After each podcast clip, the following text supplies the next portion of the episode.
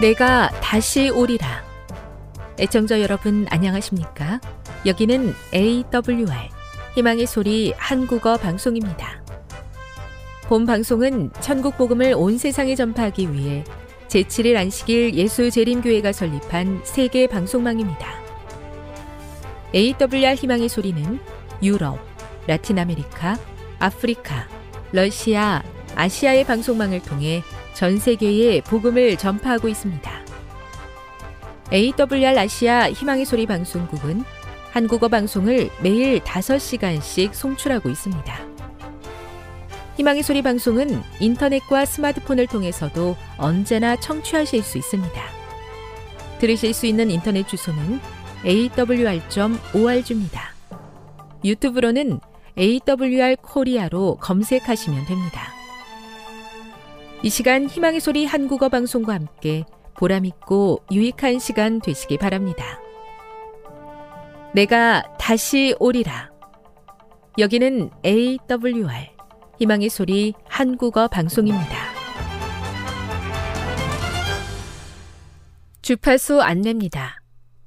괌에서 송출하는 우리 방송은 한국 표준시로 새벽 1시 30분에 11,955kHz로 새벽 2시 30분에 15,530kHz로 새벽 5시에 9,700kHz로 3회에 걸쳐 송출하고 있습니다.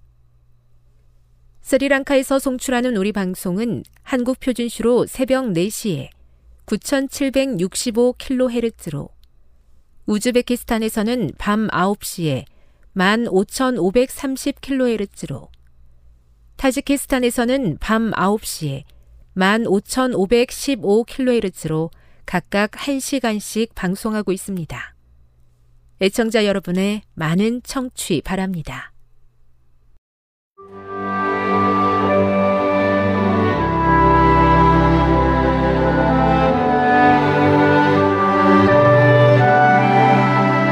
읽어주는 교과 둘째 날 6월 26일 월요일 원형 극장에서의 폭동 사도행전 19장 21에서 20장 1절을 읽어보라. 이 이야기에서 어떤 교훈을 얻을 수 있는가? 크고 세련된 도시 에베소에서 바울의 증언은 매우 효과적이어서 도시의 중요한 경제 동력인 아르테미스 신전을 중심으로 한 관광 산업에 영향을 미쳤다. 이것은 얼마나 멋진 신전이었는가? 이 웅장한 건축물은 18m 높이에 127개의 기둥으로 이루어져 있었는데 각 기둥은 파루스 섬에서 가져온 순백의 흠없는 대리석으로 만들어진 것이었다. 이 기둥 중 36개는 조각을 새기고 금으로 덮여 있어 고대 세계 7대 불가사의 중 하나로 불리었다.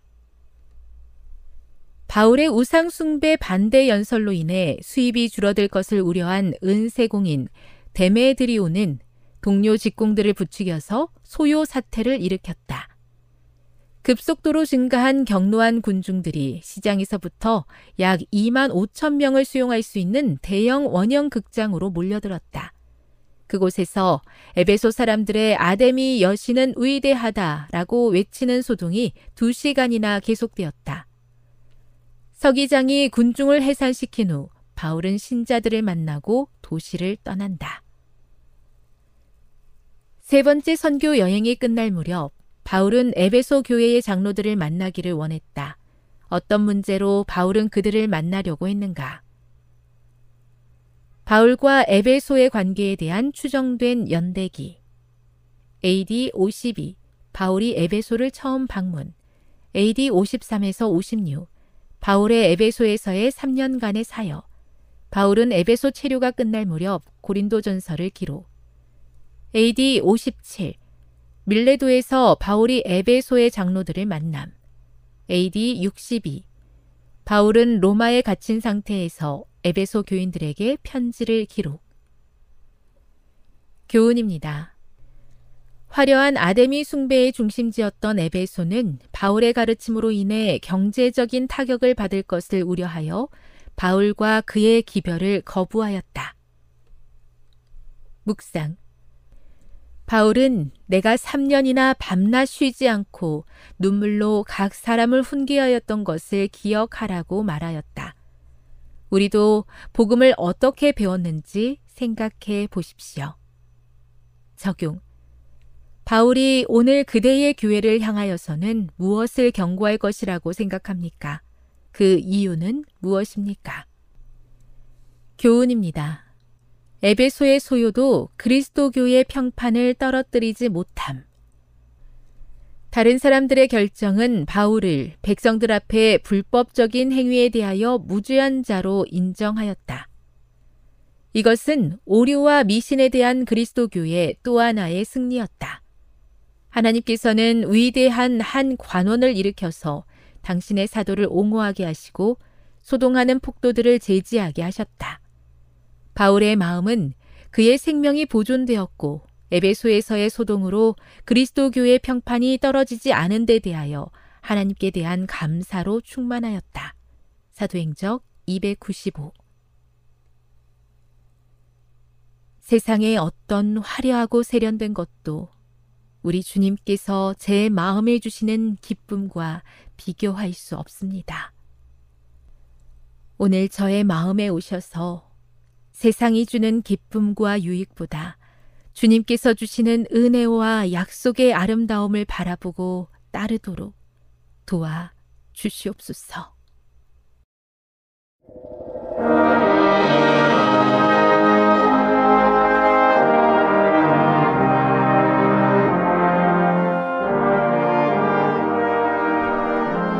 희망의 소리 청취 여러분 안녕하십니까? 레위기 다시 읽기 다섯 번째 시간입니다. 오늘은 화목제에 대한 말씀을 나누겠습니다. 화목제의 히브리 명칭은 쉘라임으로 히브리어 샬롬과 동일한 어원에서 파생되었습니다. 진정한 평화는 하나님과의 관계가 화목되었을 때 가능합니다. 샬롬은 하나님과의 관계 회복을 통해서 이루어집니다. 다시 말하면 쉘라밈 화목제는 샬롬을 이루어내는 것입니다. 그래서 화목제는 관계 회복을 기념하기 위해서 드리는 제사입니다. 화목제는 1차적으로 하나님과의 관계 회복을 기념하기 위해서 그리고 2차적으로 이웃과의 관계 화목을 목표로 합니다. 이것은 관계 회복이 양방향, 즉 수직과 수평으로 이루어져야 함을 의미합니다. 수직적인 관계 회복은 수평적인 관계 회복으로 발전되어야 하고 수평적인 관계 회복은 하나님과의 관계 회복을 전제로 하는 것입니다. 화목제를 드리고 난 후에 제물을 함께 먹는 것은 관계가 회복되었음에 대한 표현입니다. 성경의 모든 제사 중에서 하나님께서 백성과 함께 드시는 제사는 화목제사뿐입니다. 이 제사는 원수되었던 하나님과 사람 사이의 관계가 다시 회복되었음을 보여주는 제사입니다. 로마서 3장 25절에 이 예수를 하나님이 그의 피로 인하여 믿음으로 말미암는 화목제물로 세우셨으니 이는 하나님께서 길이 참으시는 중에 전에 지은 죄를 간과하심으로 자기의 의로우심을 나타내려 하심이니 고린도후서 5장 19절에도 이는 하나님께서 그리스도 안에 계시사 세상을 자기와 화목하게 하시며 라고 하셨습니다. 하나님께서 결국 화목과 평화를 이루, 이루어내신 것입니다. 그래서 로마서 5장 1절에 그러므로 우리가 믿음으로 의롭다 하심을 얻었은즉 우리 주 예수 그리스도로 말미암아 하나님으로 더불어 화평을 누리자고 말씀하셨습니다. 레위기 7장에는 화목제를 드리는 세 가지 경우에 대한 말씀이 있습니다. 첫 번째는 감사제입니다. 화목제는 원수나 병의 공격에서 하나님의 도우심을 간구하거나 자신의 잘못을 고백하며 드렸고 혹은 환란에서 구원받은 후에 하나님의 자비에 초점을 맞추어 감사제를 드렸습니다. 두 번째는 서원제입니다. 어려운 상황을 만났을 때 사람들은 흔히 하나님의 도우심을 간구하며 서원제를 드려야 합니다. 따라서 서원이 이루어졌을 경우에 서원자는 화목제를 드립니다. 에서를 피해 집에서 도망 나온 야곱이 만일 하나님이 자신을 안전하게 집으로 돌아가게 하시면 여호와가 자신이 자신의 하나님이 될 것이라고 베델에서 서원하고 돌기둥에 기름을 부음으로 자신의 서원을 보다 확실하게 보증했습니다. 그 후에 야곱은 베델로 다시 돌아오자 제사를 드립니다. 사무엘상 1장에서 한나는 만일 하나님이 아들을 낳게 해주시면 그 아들을 하나님께 바치겠다고 서원합니다. 사무엘이 태어나고 젖을 뗀 후에 한나는 세 마리의 수소와 가루 한 에바와 포도주 한 가죽 부대로 서원제를 드렸습니다. 세 번째는 낙헌제, 즉 자원제입니다. 하나님의 호의와 선하심에 대해 예배자가 자발적으로 드리는 제사로 신명기는 추수한 후에 드리는 자원제를 언급하고 있습니다. 이 외에도 화목제는 흔히 언약의식과 함께 나타납니다. 아마도 이스라엘을 하나님의 백성으로 선택하심에 대한 감사의 의미와 언약을 지키겠다는 서원의 의미로 화목제를 드렸습니다. 물론 때로 죄에 대한 고백과 구원에 대한 탄원이 나타나기도 하지만 화목제는 대부분 즐거운 경우에 드렸습니다.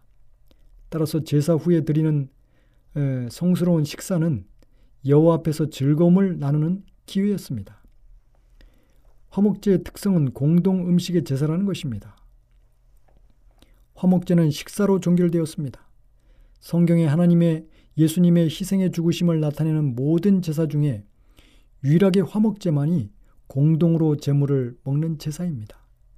즉 하나님과 제사장과 헌물을 드리는 죄인이 함께 먹는 제사입니다. 즉 화목제는 예배자가 하나님과의 평화로운 관계의 이익을 성소에 모인 모든 자들과 함께 축하하여 하나님 앞에서 나누어 먹는 음식 제사입니다.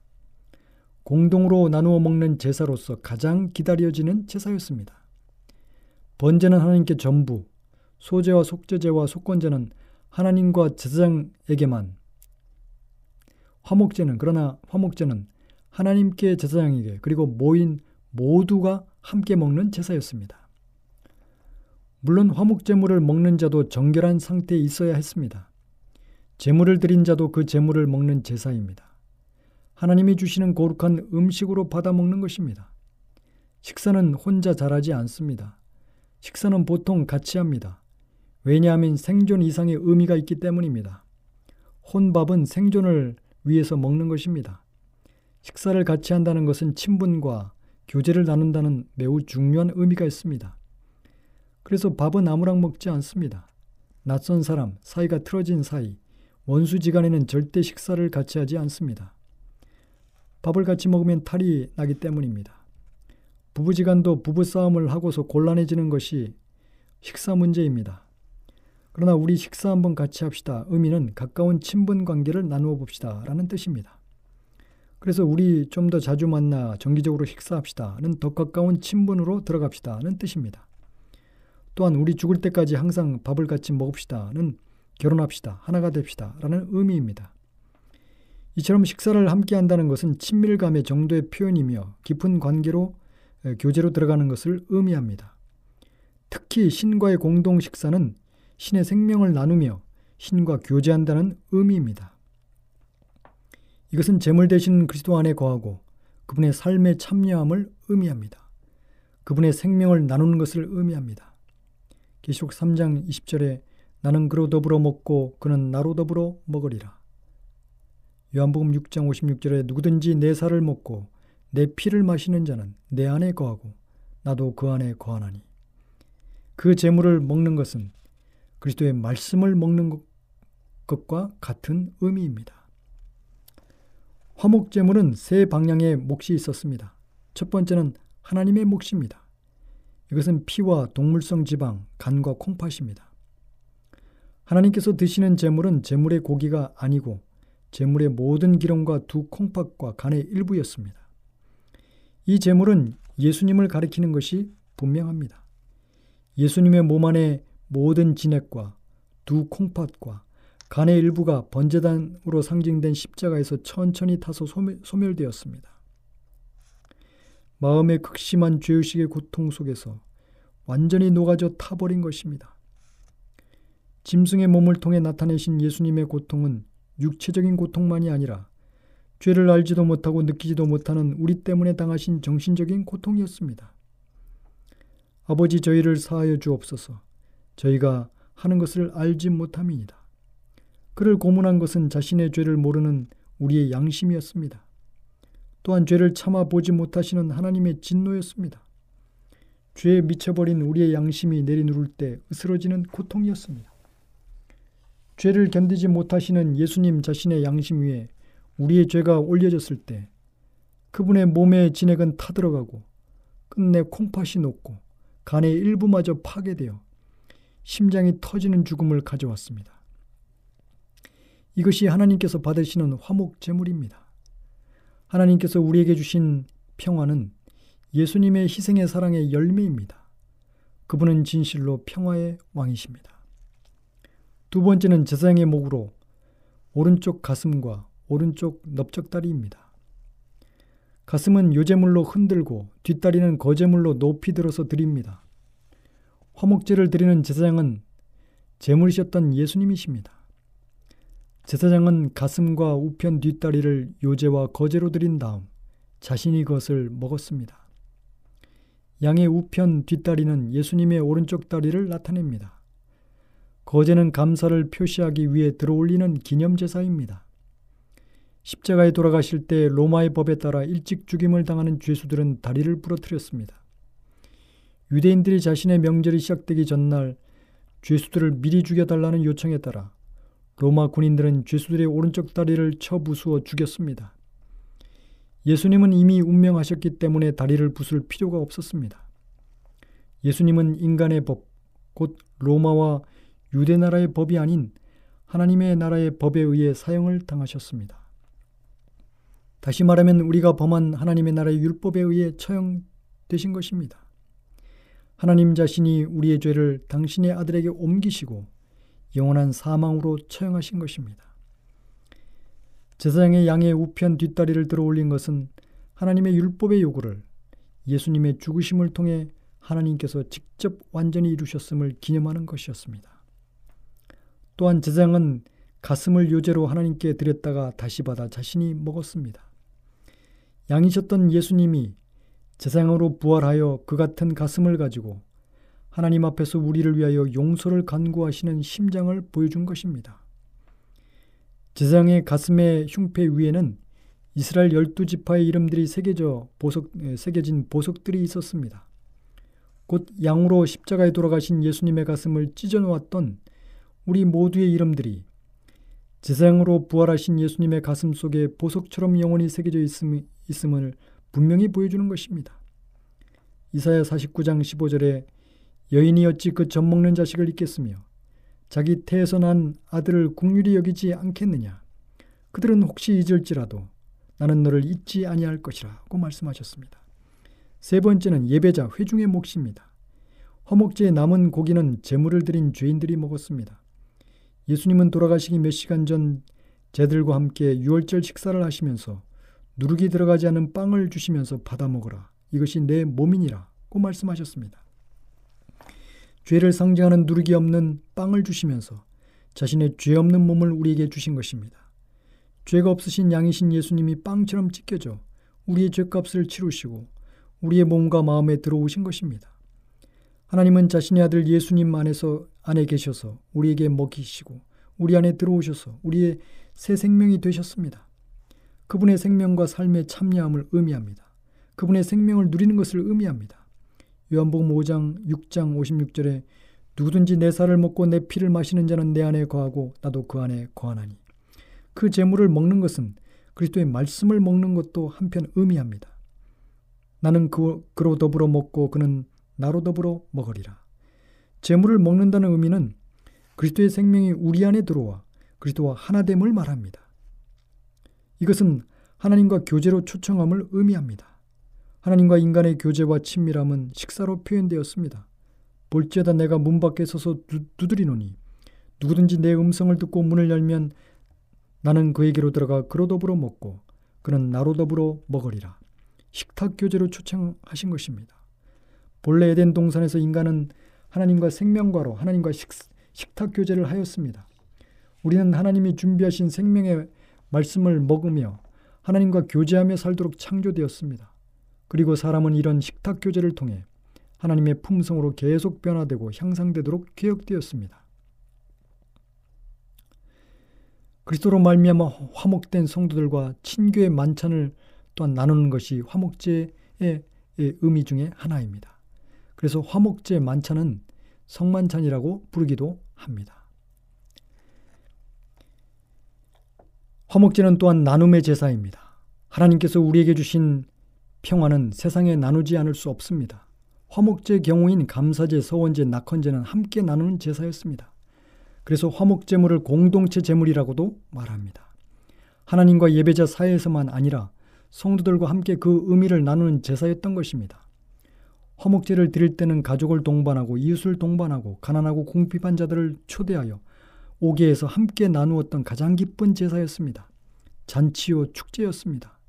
나눌수록 커지고 그 책임과 헌신도 더욱 확증됩니다. 화목제는 그럴 여유가 있는 사람들이 할 수 있었습니다. 식사를 초대하고 같이 여호와 앞에서 같이 즐거워하는 것을 화목제로 드려지는 것입니다. 화목제는 그래서 나눔의 정신을 담고 있는 것입니다. 제사의 최고봉인 예, 최고봉이 바로 화목제입니다. 화목제는 이스라엘이 드린 희생 제사 중에서 최고봉이요 중심이었습니다. 모든 제사의 목표가 화목제의 의미를 향하고 있었기 때문입니다. 하나님이 예수 그리스도를 화목제물로 세우셨습니다. 예수는 시작부터 마지막까지 화목을 위한 분이셨습니다. 인생은 크던 작던 문제가 생기면 하나님과 화목이 깨어지기 쉽습니다. 하나님과 화목의 화목한 상태에서는 문제가 문제가 아닙니다. 그래서 그리스도는 인생의 모든 한계와 문제의 순간마다 필요한 분이십니다. 화목이 없이는 웰빙은 없습니다. 화목이라는 것은 단지 갈등이 없는 상태의 이상을 말합니다. 야곱이 요셉에게 형들이 다 잘 있는 여부를 보고 내게 구하라고 명합니다. 야곱의 궁극, 궁극 적인 관심은 공동체의 웰빙, 즉 화목이었습니다. 지금 여러분께서는 AWR 희망의 소리 한국어 방송을 듣고 계십니다.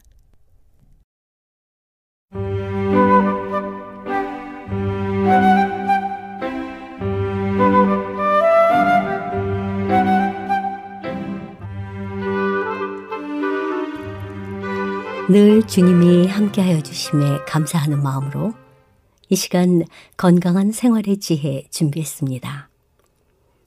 오늘은 안정된 가정에 대해서 알아보도록 하겠습니다. 오직 그리스도 안에서만 결혼 관계가 안전하게 이루어질 수 있습니다. 인간의 사랑은 가장 밀접한 그 연합을 하나님의 사랑으로부터 끌어와야 합니다. 오직 그리스도께서 지배하시는 곳에만 깊고 진실하고 이타적인 사랑이 존재할 수 있습니다. 남녀들이 그리스도를 그들의 조력자로 모시게 되면 하나님의 이상에 도달할 수 있습니다. 인간의 지혜로서 할 수 없는 것을 하나님의 은혜는 사랑의 신뢰로서 자신들을 하나님께 바치는 사람들을 위하여 이루어 줄 것입니다. 하나님의 섭리는 하늘에 그 기원이 있는 결속으로 사람들의 마음을 연합시킬 수 있습니다. 사랑은 단순히 부드럽고 듣기 좋은 말들을 교환하는 것이 되지 않을 것입니다. 하늘의 배틀은 지상의 배틀로 짤 수 있는 것보다 더 가늘지만 오히려 더 튼튼하고 날줄과 씨줄을 가지고 배를 짭니다.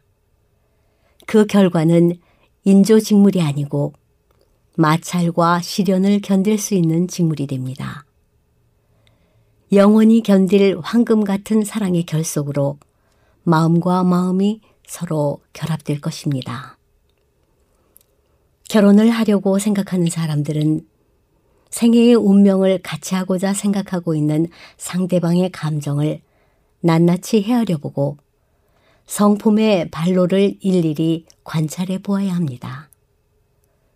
결혼 관계에 이르는 모든 계단은 겸손, 단순, 성실, 그리고 하나님을 기쁘시게 하고 그분께 영광을 돌리고자 하는 간절한 목적 등으로 특징 지어져야 합니다. 결혼은 이 세상과 장차 올 세상을 막론하고 여생에 영향을 줍니다. 진실한 그리스도인은 하나님께서 승인하실 수 없는 계획을 세우지 않을 것입니다. 아무리 신중하게 또한 현명하게 결혼이 이루어질지라도 결혼 예식이 거행되는 당시에 완전히 연합되는 부분은 별로 없습니다. 결혼 생활에 있어서 진정한 연합은 후년에 이루어집니다. 근심과 걱정의 짐을 가진 생활이 신혼부부에게 닥쳐오면 너무도 흔히 결혼 생활에 있을 것으로 상상했던 낭만은 사라져버립니다. 남편과 아내는 그들이 전에 가졌던 교제에서는 깨달을 수 없었던 피차의 성격을 알게 되죠. 그런 때가 그들의 경험에서 가장 위험한 시기입니다. 그들의 미래 생애 전체의 행복과 유용성은 지금 그들이 바른 노선을 취하는 데 달려 있습니다. 때때로 그들은 피차에 생각지 않았던 약점과 결점을 서로에게서 발견하게 됩니다. 그러나 사랑으로 연합된 마음은 지금껏 알지 못했던 장점들 또한 발견하게 될 것입니다. 모든 사람은 약점보다 장점을 발견하고자 노력해야 할 것입니다. 흔히 우리 자신의 태도와 우리 주위에 있는 분위기가 우리로 하여금 다른 사람에게 무엇을 발견할 것인지를 결정하게 합니다. 사랑의 표현을 연약성의 증거처럼 생각하고 마음을 터놓지 않는 태도를 유지하므로 다른 사람들을 쫓아버리는 사람들이 많습니다. 그와 같은 정신은 동정의 물결을 가로막습니다. 사교적이고 관대한 마음의 충동이 억제될 때 마음은 시들어지고 황폐하고 냉랭해집니다. 우리는 그런 잘못을 범하지 않도록 주의해야 합니다. 사랑은 표현되지 않으면 오래 존속하지 못합니다. 나와 관련된 사람의 마음이 친절과 사랑의 결핍으로 굶어 죽지 않게 해야 합니다. 부부는 피차에 사랑을 강요하기보다는 그것을 서로 주어야 합니다. 그대 자신에게 있는 가장 고상한 것을 개발하고 피차의 좋은 특성은 빨리 인정하십시오. 인정을 받고 있다는 생각은 놀라운 자극과 만족을 줍니다. 동정과 존경은 탁월하게 되고 분투하도록 고취시켜주고 사랑은 좀 더 고상한 목표를 갖도록 자극을 주기 때문에 그 자체가 증가됩니다. 남편과 아내는 각자의 개성을 상대방의 개성에 결코 합병시켜서는 안 됩니다. 각자는 하나님과 개인적 관계를 맺고 있습니다. 각자 무엇이 옳은 길이며 무엇이 그릇된 길입니까? 내가 어떻게 하면 인생의 목적을 가장 잘 성취할 수 있습니까? 라고 하나님께 물어봐야 합니다. 그대의 풍부한 애정이 그대를 위하여 생명을 주신 분에게 흘러가도록 해야 합니다. 모든 일에서 그리스도를 처음이요 마지막으로 최선으로 삼아야 합니다. 그분에 대한 그대의 사랑이 더욱 깊어지고 강해짐에 따라 그대들 피차 간의 사랑도 순결해지고 강해질 것입니다. 우리는 각자 고유한 개성이 있습니다. 아내의 개성은 결코 남편의 개성에 파묻혀서는 안 됩니다. 하나님께서는 우리의 창조주이십니다. 우리는 그분의 창조물이며 또한 구속으로 인해 그분의 것입니다. 스스로 우리가 하나님께 얼마나 많은 것을 되돌려 드릴 수 있는지 알기를 원합니다. 왜냐하면 그분께서는 우리에게 도덕적 능력과 능률과 지력을 주시기 때문이죠. 그리고 그분께서는 우리가 이 귀중한 선물들을 그분의 이름의 영광이 되도록 최대한 사용하기를 원하십니다. 하나님께서는 아내가 언제나 하나님께 대한 두려움과 그분의 영광을 기억할 것을 요구하십니다. 아내는 당신의 생명이라는 무한한 값을 주고 당신의 자녀로 그녀를 사신 주 예수 그리스도께만 전적으로 복종을 바쳐야 합니다. 그녀는 그리스도의 생명이라는 무한한 값을 주고 산 바 되었기 때문에 그녀의 개성이 남편의 합병되어서는 안 됩니다. 비록 곤란과 어려움과 실망이 닥쳐올지라도 남편과 아내 중 어느 한편도 그들의 결혼이 실수라거나 실패라는 생각을 결코 품지 않도록 해야 합니다. 피차간에 할 수 있는 대로 최선을 다하고자 결심하십시오. 항상 초기에 관심을 기울이는 일을 계속하도록 해야 합니다. 모든 면에서 생애의 싸움을 싸워나가는 데 있어서 피차 용기를 북돋워 주십시오. 피차의 행복을 증진시킬 방법을 연구하십시오. 서로 사랑하고 서로 참아야 합니다. 그리하면 결혼은 사랑의 끝이 되지 않고 이른바 사랑의 시작이 될 것입니다. 참된 우정의 따사로움과 마음과 마음을 결합시키는 사랑은 하늘의 기쁨을 미리 맛보게 해줍니다. 지금까지 건강한 생활의 지혜였습니다.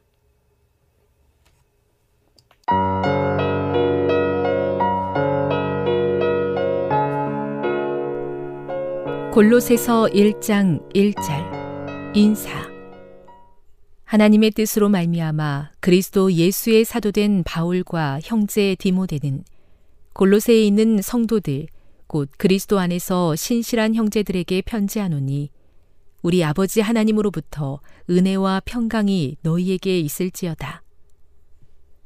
하나님께 감사를 드리다. 우리가 너희를 위하여 기도할 때마다 하나님, 곧 우리 주 예수 그리스도의 아버지께 감사하노라.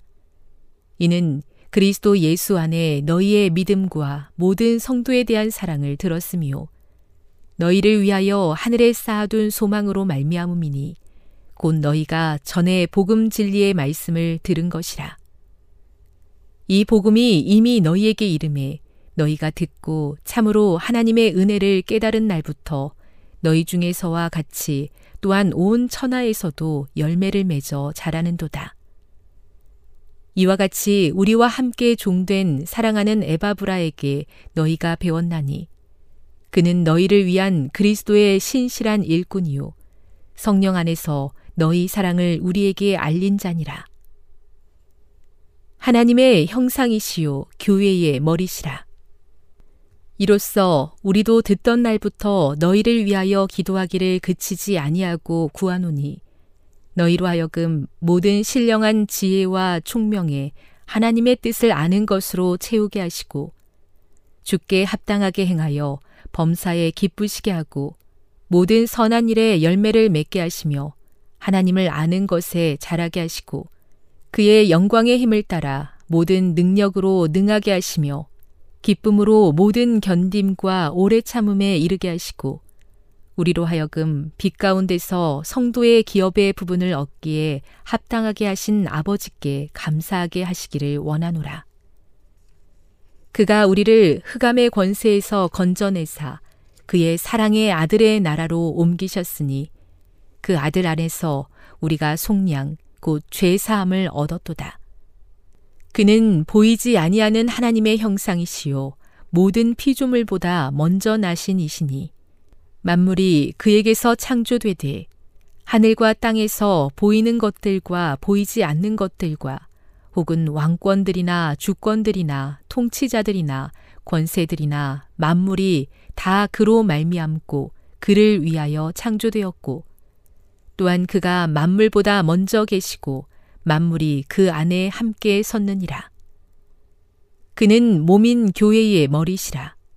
그가 근본이시요 죽은 자들 가운데서 먼저 나신 이시니 이는 친히 만물의 으뜸이 되려 하심이요 아버지께서는 모든 충만으로 예수 안에 거하게 하시고 그의 십자가의 피로 화평을 이루사 만물 곧 땅에 있는 것들이나 하늘에 있는 것들이 그로 말미암아 자기와 화목하게 되기를 기뻐하심이라. 전에 악한 행실로 멀리 떠나 마음으로 원수가 되었던 너희를 이제는 그의 육체의 죽음으로 말미암아 화목하게 하사 너희를 거룩하고 흠없고 책망할 것이 없는 자로 그 앞에 세우고자 하셨으니 만일 너희가 믿음에 거하고 터 위에 굳게 서서 너희 들은 바 복음의 소망에서 흔들리지 아니하면 그리하리라. 이 복음은 천하 만민에게 전파된 바요. 나 바울은 이 복음의 일꾼이 되었노라. 교회를 위하여 바울이 하는 일. 나는 이제 너희를 위하여 받은 괴로움을 기뻐하고 그리스도의 남은 고난을 그의 몸된 교회를 위하여 내 육체에 채우노라. 내가 교회의 일꾼 된 것은 하나님이 너희를 위하여 내게 주신 직분을 따라 하나님의 말씀을 이루려 함이니라. 이 비밀은 만세와 만대로부터 감추어졌던 것인데 이제는 그의 성도들에게 나타났고 하나님이 그들로 하여금 이 비밀의 영광이 이방인 가운데 얼마나 풍성한지를 알게 하려 하심이라. 이 비밀은 너희 안에 계신 그리스도시니 곧 영광의 소망이니라. 우리가 그를 전파하여 각 사람을 권하고 모든 지혜로 각 사람을 가르침은 각 사람을 그리스도 안에서 완전한 자로 세우려 함이니 이를 위하여 나도 내 속에서 능력으로 역사하시는 이의 역사를 따라 힘을 다하여 수고하노라. 골로새서 2장 1절 내가 너희와 라오디게아에 있는 자들과 물은 내 육신의 얼굴을 보지 못한 자들을 위하여 얼마나 힘쓰는지를 너희가 알기를 원하노니 이는 그들로 마음의 위안을 받고 사랑 안에서 연합하여 확실한 이해의 모든 풍성함과 하나님의 비밀인 그리스도를 깨닫게 하려 함이니 그 안에는 지혜와 지식의 모든 보화가 감추어져 있느니라. 내가 이것을 말함은 아무도 교묘한 말로 너희를 속이지 못하게 하려 함이니 이는 내가 육신으로는 떠나 있으나 심령으로는 너희와 함께 있어 너희가 질서 있게 행함과 그리스도를 믿는 너희 믿음이 굳건한 것을 기쁘게 봄이라. 그리스도 안에서 행하라. 그러므로 너희가 그리스도 예수를 주로 받았으니 그 안에서 행하되 그 안에 뿌리를 박으며 세움을 받아 교훈을 받은 대로 믿음에 굳게 서서 감사함을 넘치게 하라. 누가 철학과 헛된 속임수로 너희를 사로잡을까 주의하라. 이것은 사람의 전통과 세상의 초등학문을 따름이요 그리스도를 따름이 아니니라. 그 안에는 신성의 모든 충만이 육체로 거하시고 너희도 그 안에서 충만하여졌으니 그는 모든 통치자와 권세의 머리시라. 또 그 안에서 너희가 손으로 하지 아니한 할례를 받았으니 곧 육의 몸을 벗는 것이요 그리스도의 할례니라. 너희가 침례로 그리스도와 함께 장사되고 또 죽은 자들 가운데서 그를 일으키신 하나님의 역사를 믿음으로 말미암아 그 안에서 함께 일으키심을 받았느니라. 또 범죄와 육체의 무할례로 죽었던 너희를 하나님이 그와 함께 살리시고 우리의 모든 죄를 사하시고 우리를 거스르고 불리하게 하는 법조문으로 쓴 증서를 지우시고 제하여 버리사 십자가에 못 박으시고 통치자들과 권세들을 무력화하여 드러내어 구경거리로 삼으시고 십자가로 그들을 이기셨느니라. 그러므로 먹고 마시는 것과 절기나 초하루나 안식일을 이유로 누구든지 너희를 비판하지 못하게 하라. 이것들은 장래 일의 그림자이나 몸은 그리스도의 것이니라. 아무도 꾸며낸 겸손과 천사 숭배를 이유로 너희를 정죄하지 못하게 하라. 그가 그 본 것에 의지하여 그 육신의 생각을 따라 헛되이 과장하고 머리를 붙들지 아니하는지라. 온 몸이 머리로 말미암아 마디와 힘줄로 공급함을 받고 연합하여 하나님이 자라게 하심으로 자라느니라. 그리스도와 함께 하는 세 사람. 너희가 세상의 초등학문에서 그리스도와 함께 죽었거든 어찌하여 세상에 사는 것과 같이 규례에 순종하느냐. 곧 붙잡지도 말고 맛보지도 말고 만지지도 말라 하는 것이니 이 모든 것은 한때 쓰이고는 없어지리라. 사람의 명령과 가르침을 따르느냐. 이런 것들은 자의적 숭배와 겸손과 몸을 괴롭게 하는 데는 지혜 있는 모양이나 오직 육체에 따르는 것을 금하는 데는 조금도 유익이 없느니라.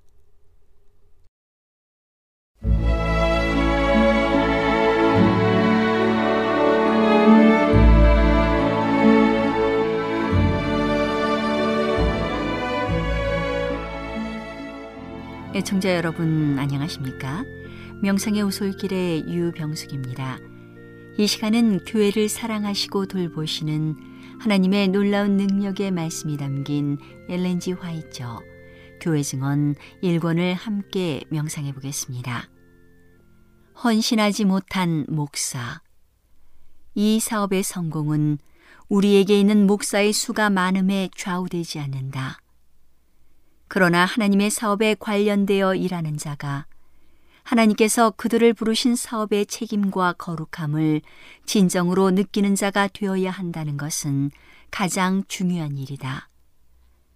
훨씬 더 수가 많을지라도 그들 중 일부가 사업을 위한 자격을 갖추지 못하고 자기의 재능을 자신하고 자고하는 사람이 있는 것보다 자기 자신을 작게 평가하는 소수의 자아 희생적인 경건한 사람은 훨씬 더 많은 양의 선을 행할 수 있다.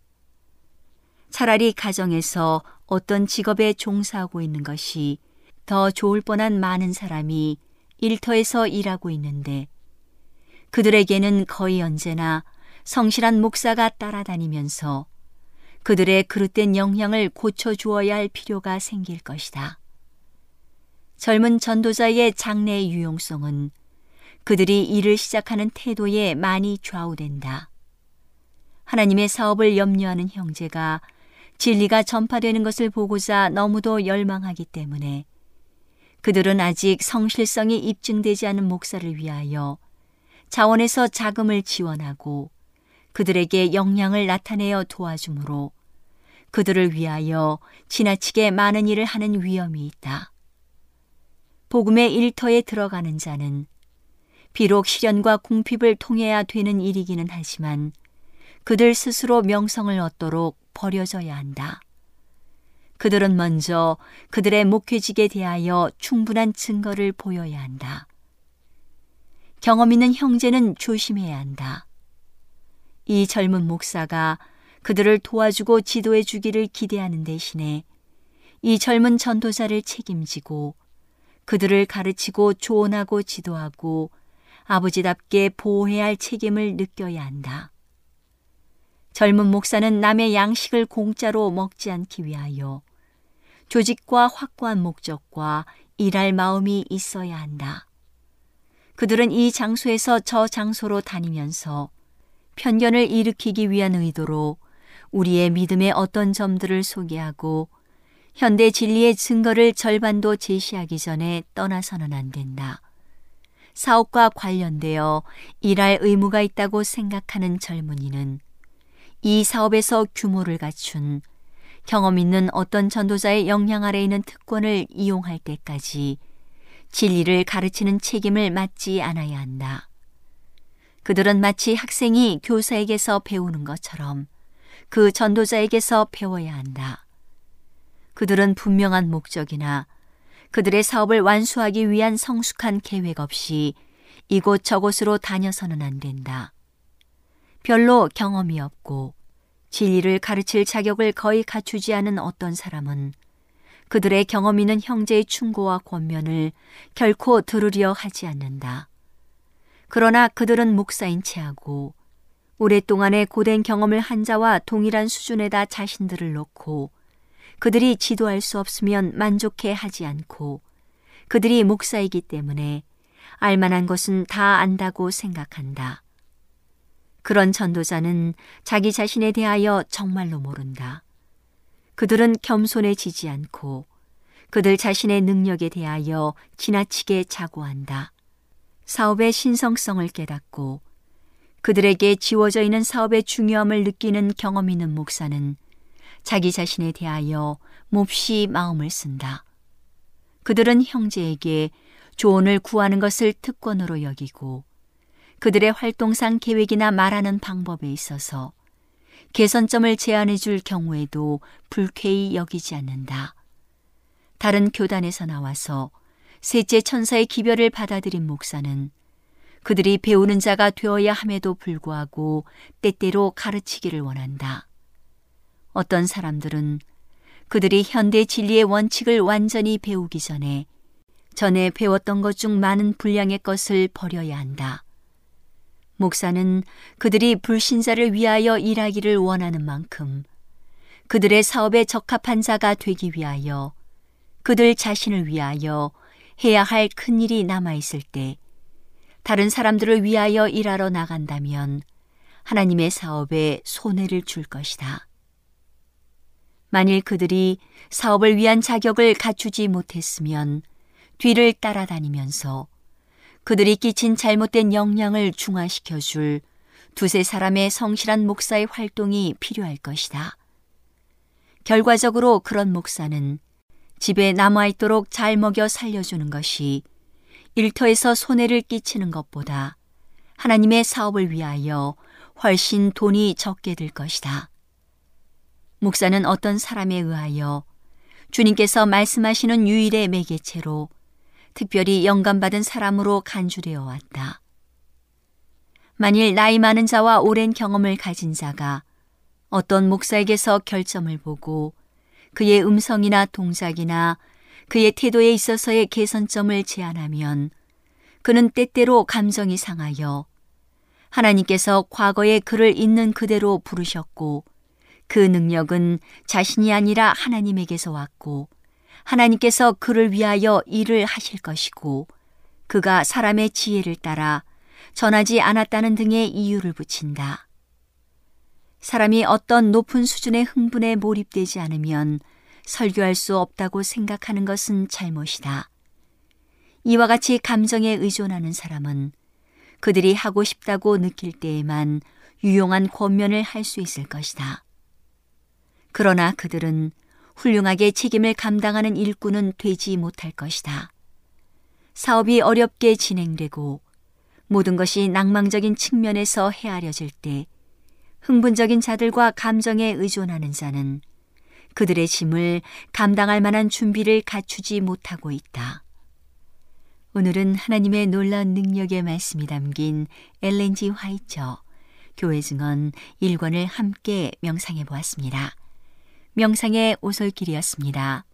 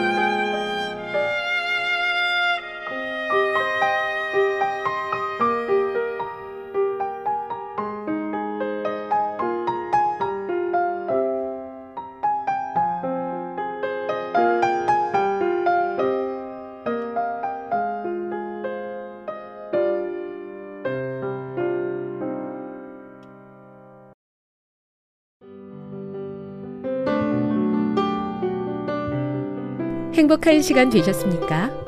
지금까지 여러분께서는 AWR 희망의 소리 한국어 방송을 청취하셨습니다. 방송을 청취하시고 문의를 원하시는 분은 우편번호 02461 대한민국 서울시 동대문구 이문로 1길 11 희망의 소리 방송부 앞으로 편지나 엽서를 보내주시거나 지역번호 02-3299-5296에서 8번으로 전화 주시기 바랍니다. 지금까지 함께 해주신 애청자 여러분들께 감사드립니다. 애청자 여러분, 다음 이 시간까지 하나님 안에서 늘 평안하십시오. 감사합니다. 내가 다시 오리라. 여기는 AWR 희망의 소리 한국어 방송입니다.